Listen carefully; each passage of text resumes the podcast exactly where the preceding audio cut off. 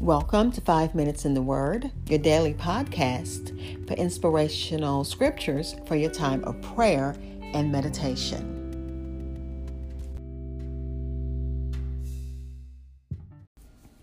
We're looking at the fourth and final part of Proverbs chapter 6, which encompasses uh, verses 20 through 35. And again, Solomon is warning about adultery. It reads My son, keep your father's commands, and do not forsake the law of your mother. Bind them continually upon your hearts, tie them around your neck. When you roam, they will lead you. When you sleep, they will keep you. And when you awake, they will speak with you. For the commandment is a lamp, and the law the, a light. Reproofs of instruction are the way of life, to keep you from the evil woman, from the flattering tongue of a seductress. Do not lust after her beauty in your heart nor let her allure you with her eyelids. For by means of a harlot, a man is reduced to a crust of bread, and an adulteress will prey upon his precious life. Can a man take fire to his bosom, and his clothes not be burned? Can one walk on hot coals, and his feet not be seared?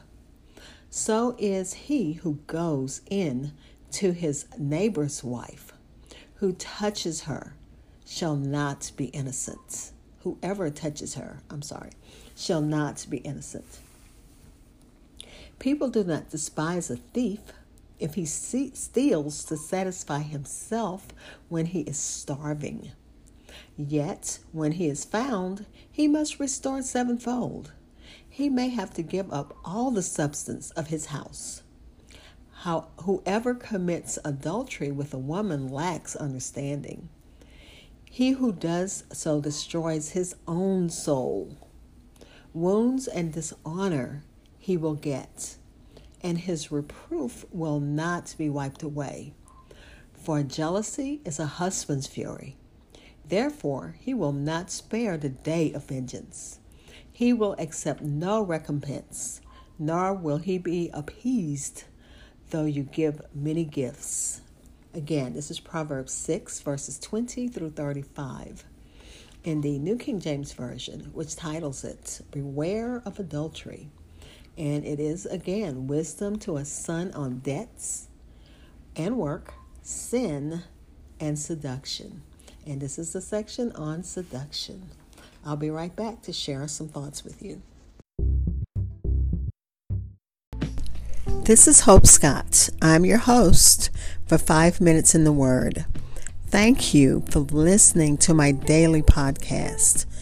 You can continue to listen on anchor.fm, but if you subscribe to my podcast on Spotify, Apple Podcast, TuneIn Radio, iHeartRadio, or any other major listening platform, you'll always know when a new episode is available. Thank you.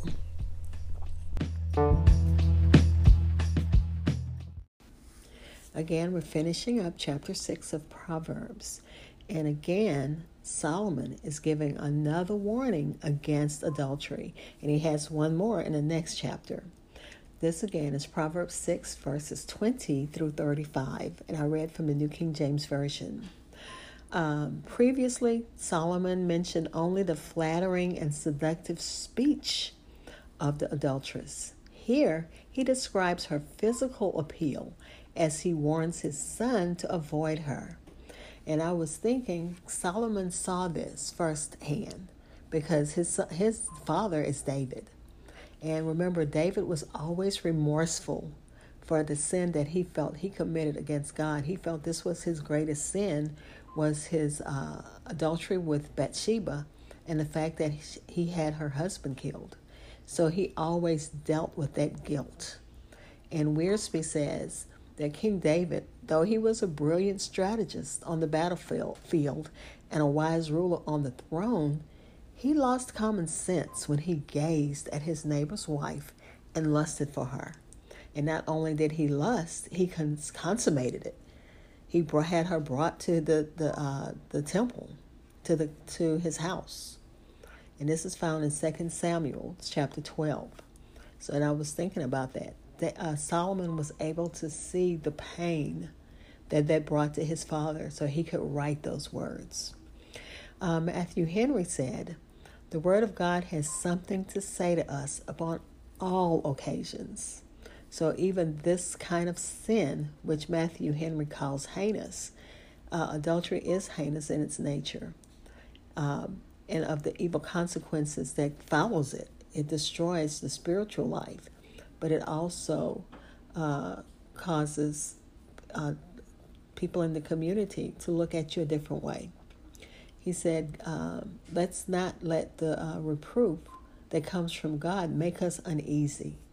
we don't like talking about it. I said that the last time I had to talk about it. This is a subject we don't like talking about. But when God tells us something, when God repeats it for us to understand it, we need to listen. And for those who are uh, struggling in this area, this is something to consider. Sexual immorality often brings pleasure and excitement, and often romance. It may or may not deliver those things, but even if it does, it will also bring wounds and dishonor. So that's something to think about. It brings wounds to one's body and soul and dishonor to the family, congregation, and community. And again, think about King David, how he so regretted that he um, committed such a great sin against God. And this is a man who probably had many wives, many concubines, but he chose to sleep with a married man's wife. So, and I'm sure Solomon, being a member of that fa- uh, family, of that household, saw the remorse that his dad lived with from that time forward because we read about it in the book of Psalms. So we know David lived with that and he regretted it and he begged God to forgive him often for that. Let's pray. Father, we thank you for your word. We thank you for Solomon uh, given us lessons on life, giving us wisdom that we can share with our own children and with our children's children. Wisdom that will uh, keep us from doing things that uh, are dishonors you and that brings harm to not just our, our soul and our body, but also dishonor to you, to our family, congregation, and community.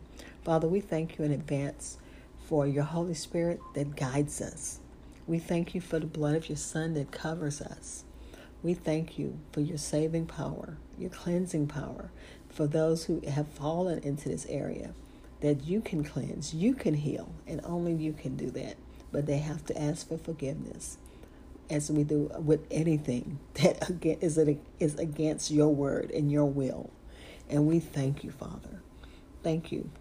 Amen.